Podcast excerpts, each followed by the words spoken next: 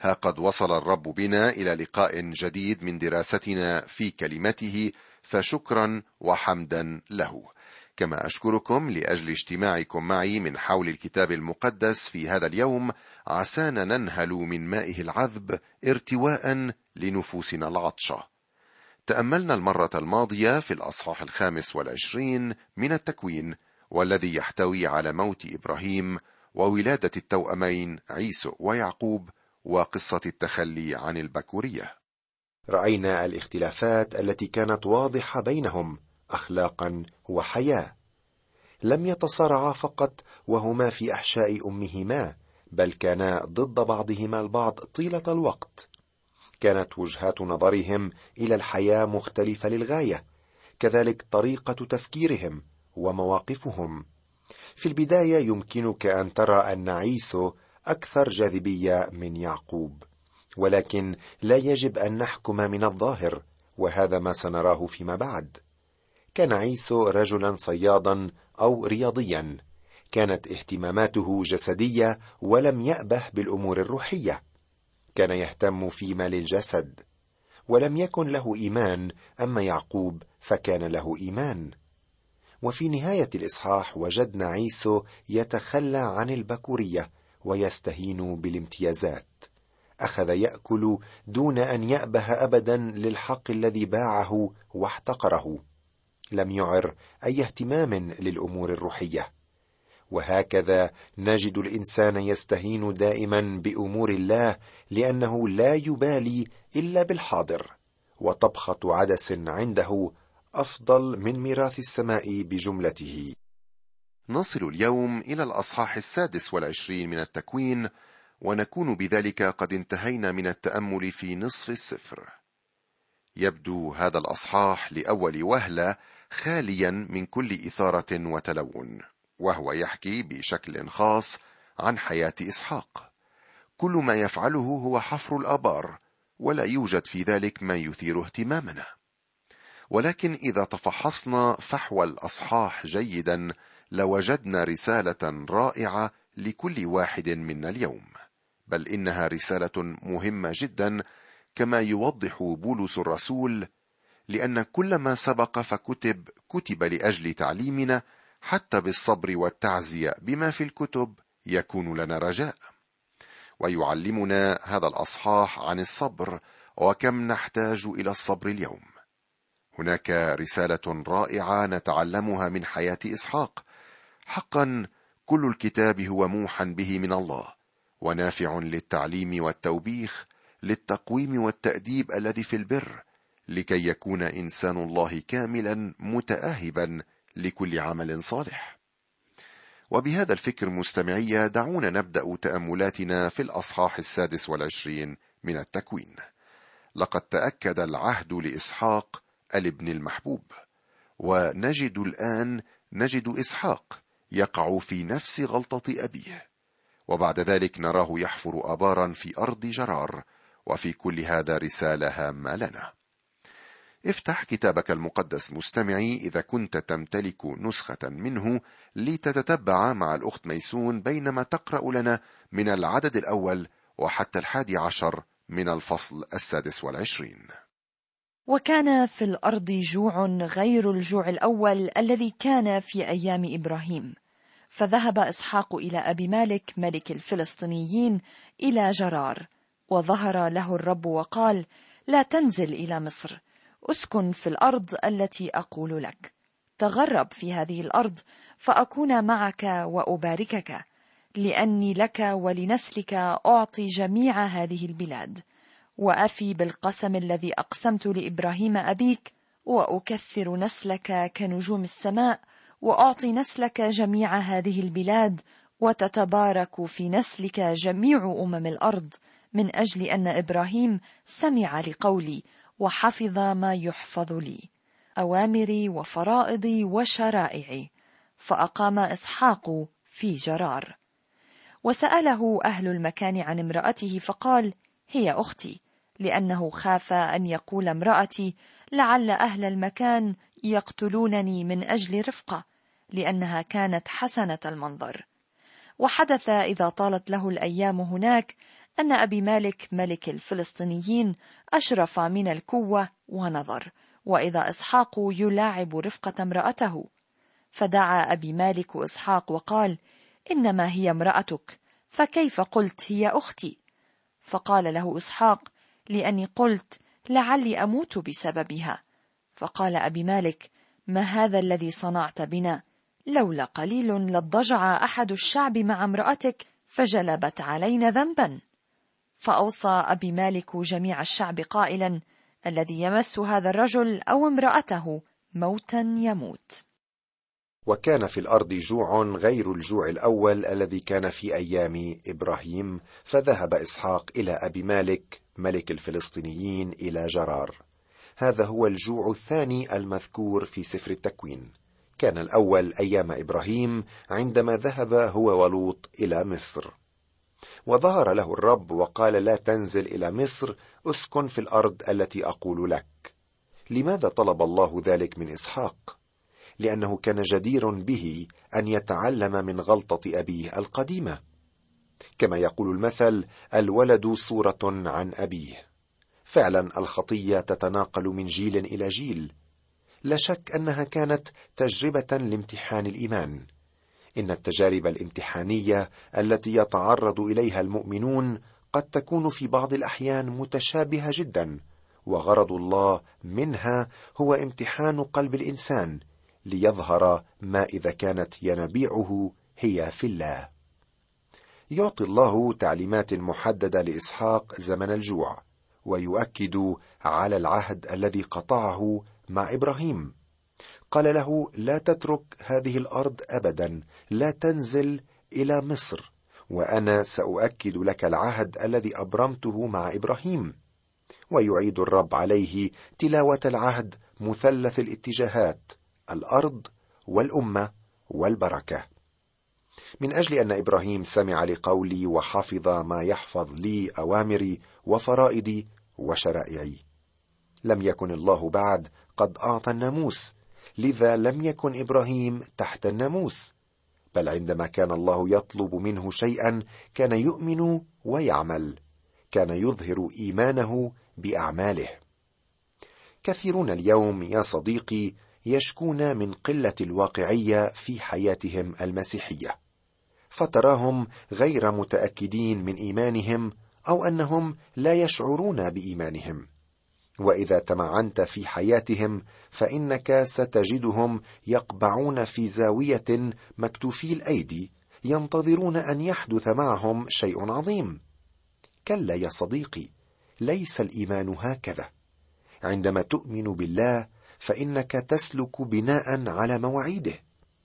لو قلت لي الآن أنك وضعت في حساب في أحد البنوك مبلغا كبيرا من المال لي شخصيا وطلبت مني أن أذهب لأخذه فهل تظن أني سأجلس بلا حراك طول النهار؟ بل سأسرع فورا لأحصل على هذه الهدية الثمينة. الإيمان هو شيء تعمله وتسلك به. آمن إبراهيم بالله فحسبه له برا. والآن يقول الله لإسحاق أنه يريده كما كان أبوه تماما. فأقام إسحاق في جرار. تقع جرار في الجنوب وإبراهيم كان دائما يسكن في جنوب الأرض مع أنه لما جاء إلى الأرض سكن في شكيم في الشمال لكنه انتقل بعد ذلك إلى الجنوب في حبرون مكان الشركة. وموقع جرار بالمقابلة مع مصر أفضل ادبيا ولو أن تأثيرها سيء على كل حال. وسأله أهل المكان عن امرأته فقال هي أختي لأنه خاف أن يقول امرأتي لعل أهل المكان يقتلونني من أجل رفقة لأنها كانت حسنة المنظر. ها هو إسحاق يرتكب نفس غلطة أبيه. حذره الله من الذهاب إلى مصر. لم يذهب إلى هناك لكنه ذهب إلى جرار بدلا من ذلك. ولا بد أنه لاحظ نظرات الرجال من نحو رفقة فطلب منها ما طلب. الفرق بين إبراهيم وإسحاق أن إبراهيم قال نصف كذبة أما إسحاق فقال كذبة كاملة ولكن الكذب هو كذب مهما كبر أو صغر والكذب أمر بشع ينبغي أن يباعده المؤمن عن نفسه وعن روحه وهو عنصر مهين تجلى في إسحاق كما تجلى في إبراهيم. وحدث إذ طالت له الأيام هناك أن أبي مالك ملك الفلسطينيين أشرف من الكوه ونظر وإذا إسحاق يلاعب رفقه امرأته. هنا بدأت المشكلة. فدعا أبي مالك إسحاق وقال إنما هي امرأتك فكيف قلت هي أختي؟ فقال له إسحاق لأني قلت لعلي أموت بسببها. فقال أبي مالك ما هذا الذي صنعت بنا؟ لولا قليل لاضطجع أحد الشعب مع امرأتك فجلبت علينا ذنبا. إنه لأمر مذل أن ينحدر أحد المؤمنين دون مستوى آداب العالم. وها هو الملك الوثني يوبخ إسحاق لعدم صدقه. الأمر الذي كاد يعرض زوجته للمهانة كما كاد يعرض شعبه للوقوع في الذنب. ثم تابع أبي مالك قوله لجميع الشعب الذي يمس هذا الرجل أو امرأته موتا يموت. أصبح أبي مالك صديقا حميما لإسحاق ونال إسحاق احترام المجتمع كإبراهيم أبيه. كان إبراهيم وإسحاق عظيمين. أقول هذا هنا لأنه بعد ذلك قد نأخذ الانطباع بأن إسحاق لم يكن رجلا عظيما. نتابع القراءة من العدد الثاني عشر وحتى الخامس والعشرين من الأصحاح السادس والعشرين. وزرع إسحاق في تلك الأرض فأصاب في تلك السنة مئة ضعف وباركه الرب. فتعاظم الرجل وكان يتزايد في التعاظم حتى صار عظيما جدا. فكان له مواش من الغنم ومواش من البقر وعبيد كثيرون فحسده الفلسطينيون وجميع الآبار التي حفرها عبيد أبيه في أيام إبراهيم أبيه طمها الفلسطينيون وملأوها ترابا. وقال أبي مالك لإسحاق اذهب من عندنا لأنك صرت أقوى منا جدا. فمضى إسحاق من هناك ونزل في وادي جرار وأقام هناك. فعاد إسحاق ونبش آبار الماء التي حفروها في أيام إبراهيم أبيه وطمها الفلسطينيون بعد موت أبيه ودعاها بأسماء كالأسماء التي دعاها بها أبوه. وحفر عبيد إسحاق في الوادي فوجدوا هناك بئر ماء حي. فخاصم رعاة جرار رعاة إسحاق قائلين لنا الماء. فدعا اسم البئر عسق لأنهم نازعوه. ثم حفروا بئرا أخرى وتخاصموا عليها أيضا فدعا اسمها سطنة. ثم نقل من هناك وحفر بئرا أخرى ولم يتخاصموا عليها فدعا اسمها رحبوت. وقال إنه الآن قد أرحب لنا الرب وأثمرنا في الأرض. ثم صعد من هناك إلى بئر سبع فظهر له الرب في تلك الليلة وقال أنا إله إبراهيم أبيك. لا تخف لأني معك وأباركك وأكثر نسلك من أجل إبراهيم عبدي. فبنى هناك مذبحا ودعا باسم الرب ونصب هناك خيمته وحفر هناك عبيد إسحاق بئرا. وزرع إسحاق في تلك الأرض فأصاب في تلك السنة مائة ضعف وباركه الرب. البركة الأرضية هي ما وعد به الله إبراهيم ونسله. البركة بتوفير الأرض الخصبة والطعام. وقد أبر الله بوعده عندما كانوا يسلكون في شركة معه. تذكر مستمعي أنه لا يعدنا بنفس هذه البركة. فقد قيل لنا أننا بوركنا بكل بركة روحية في السماويات. هذا هو نصيبنا اليوم. ولكن الشروط هي نفسها. إذ تعتمد على سيرنا وشركتنا مع الله. إذا سمحت له فإنه يريد أن يباركك بغنى وفير في حياتك الروحية. نعم بارك الرب إسحاق. ولكن من الجدير بالذكر أن هناك فرقا بين بركة الرب وحضور الرب. يوجد كثيرون يتمتعون ببركة الرب دون أن يتمتعوا بحضوره. قد يتعاظم الرجل ويتزايد ومع ذلك فإنه لا يتمتع بلذة وفرح وجود الرب معه. فنجاح إسحاق في أرض جرار لا يعني أنه كان في شركة مع الرب. فتعاظم الرجل وكان يتزايد في التعاظم حتى صار عظيما جدا. كان إسحاق عظيما. الانطباع مأخوذ أن إسحاق لم يكن كذلك فقط إبراهيم ويعقوب. كلا كان إسحاق عظيما ومتزايدا في العظمة. لابد أيضا أن عملا ما جرى في نفس إسحاق جعله يصلح طريقه ولابد أن الرب قاد إسحاق لكي يعترف بخطئه أمامه ولو لم يذكر الوحي ذلك. فكان له مواش من الغنم ومواش من البقر وعبيد كثيرون فحسده الفلسطينيون. الفلسطينيون هم بالأحرى الفلسطيون. وهم ليسوا أهل فلسطين الحاليين. من الواضح أن حياة إسحاق كانت مرتبطة ارتباطا وثيقا بحياة إبراهيم. ميلاده وحياته كانا مختلطين مع تجارب إبراهيم واختباراته. ولكن لماذا؟ رأينا قبل قليل أن كل هذا موجود لأجل تعليمنا وليكونوا مثالا لنا. وعلاقة إبراهيم وإسحاق تعطينا صورة رائعة للعلاقة والشركة الحميمة بين الآب والابن بين الله والرب يسوع. قال يسوع الذي رآني فقد رأى الآب. وفي صلاته الشفاعية ذكر العمل الذي أعطيتني لأعمل قد أكملته. كما وقال في نفس إنجيل يوحنا أبي يعمل حتى الآن وأنا أعمل. لذا من الجميل جدا أن نجد ارتباطا وثيقا بين قصتي إبراهيم وإسحاق. وجميع الآبار التي حفرها عبيد ابيه في أيام إبراهيم ابيه طمها الفلسطينيون وملأوها ترابا. حاول إسحاق أن يستملك آبار أبيه ولكنه وجدها مطمية من قبل الفلسطيين. وقال أبي مالك لإسحاق اذهب من عندنا لأنك صرت أقوى منا جدا. كان إسحاق مهما جدا في ذلك الوقت. فمضى إسحاق من هناك ونزل في وادي جرار وأقام هناك. طلب منه الذهاب بكل احترام. كان إسحاق موضع تقدير عند أبي مالك. والآن نأتي إلى مرحلة في حياة إسحاق يظهر فيها أنه ضعيف ولكنه لم يكن كذلك. هنا نراه يرجع إلى الأرض التي كان فيها إبراهيم. فعاد إسحاق ونبش أبار الماء التي حفروها في أيام إبراهيم ابيه وطمها الفلسطينيون بعد موت أبيه.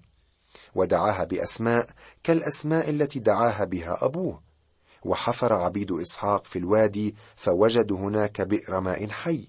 فخاصم رعاة جرار رعاة إسحاق قائلين لنا الماء.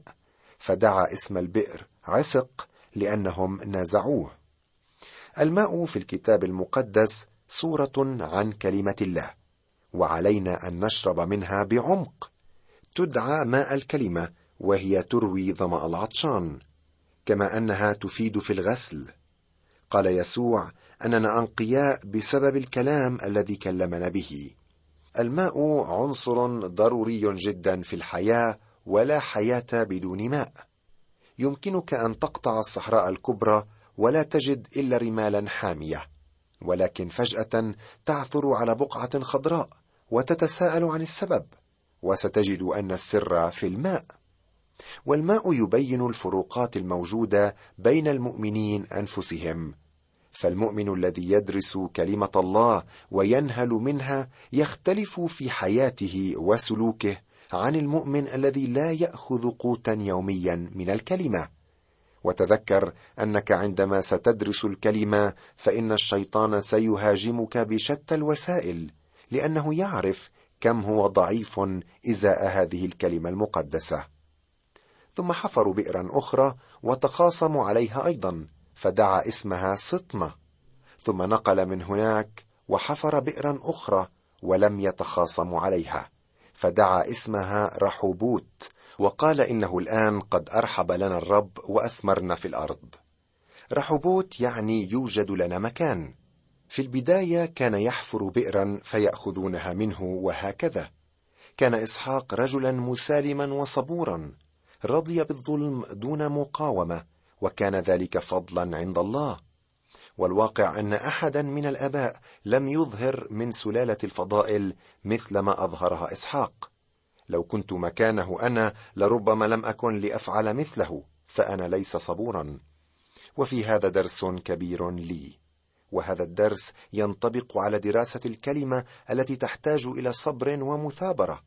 إسحاق يمثل دور المسيحي الذي ليس من العالم فهو لذلك لا يقاوم الشر ولا يخاصم من أجل أشياء قد يحرم منها. وإذ فارق الفلسطيين وأقام في بئر سبع هناك ظهر له الرب ووعده بالبركة. ثم صعد من هناك إلى بئر سبع فظهر له الرب في تلك الليلة وقال أنا إله إبراهيم أبيك لا تخف لأني معك وأباركك وأكثر نسلك من أجل إبراهيم عبدي.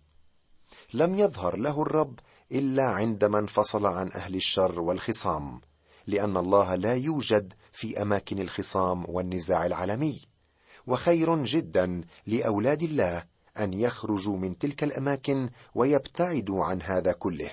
وهذا ما اختبره إسحاق بنفسه. ظهر الرب له ليعزيه. لقد ظهر الرب لكل الآباء باستثناء يوسف لكنه ظهر لإبراهيم وإسحاق ويعقوب. فبنى هناك مذبحا ودعا باسم الرب ونصب هناك خيمته وحفر هناك عبيد إسحاق بئرا. لاحظ الترتيب. اولا صعد من هناك ثم ظهر له الرب ثم بنى مذبحا ثم دعا باسم الرب ثم نصب خيمته وأخيرا حفر بئرا. يا له من تطور مبارك ابتدأ يسير من قوة إلى قوة فتمتع بالشركة مع الرب ثم ذاق لذة العبادة الحقيقية ثم برهن عمليا أنه غريب ونزيل على الأرض. وأخيرا وجد ينبوعا صافيا لا ينازعه فيه منازع فيما بعد. ولا يمكن للآخرين أن يطموه أو يملؤوه ترابا لأن أيديهم لا تصل إلى هناك. ليت الرب يعطينا أن نسير بنفس هذه القوة التي سار بها إسحاق.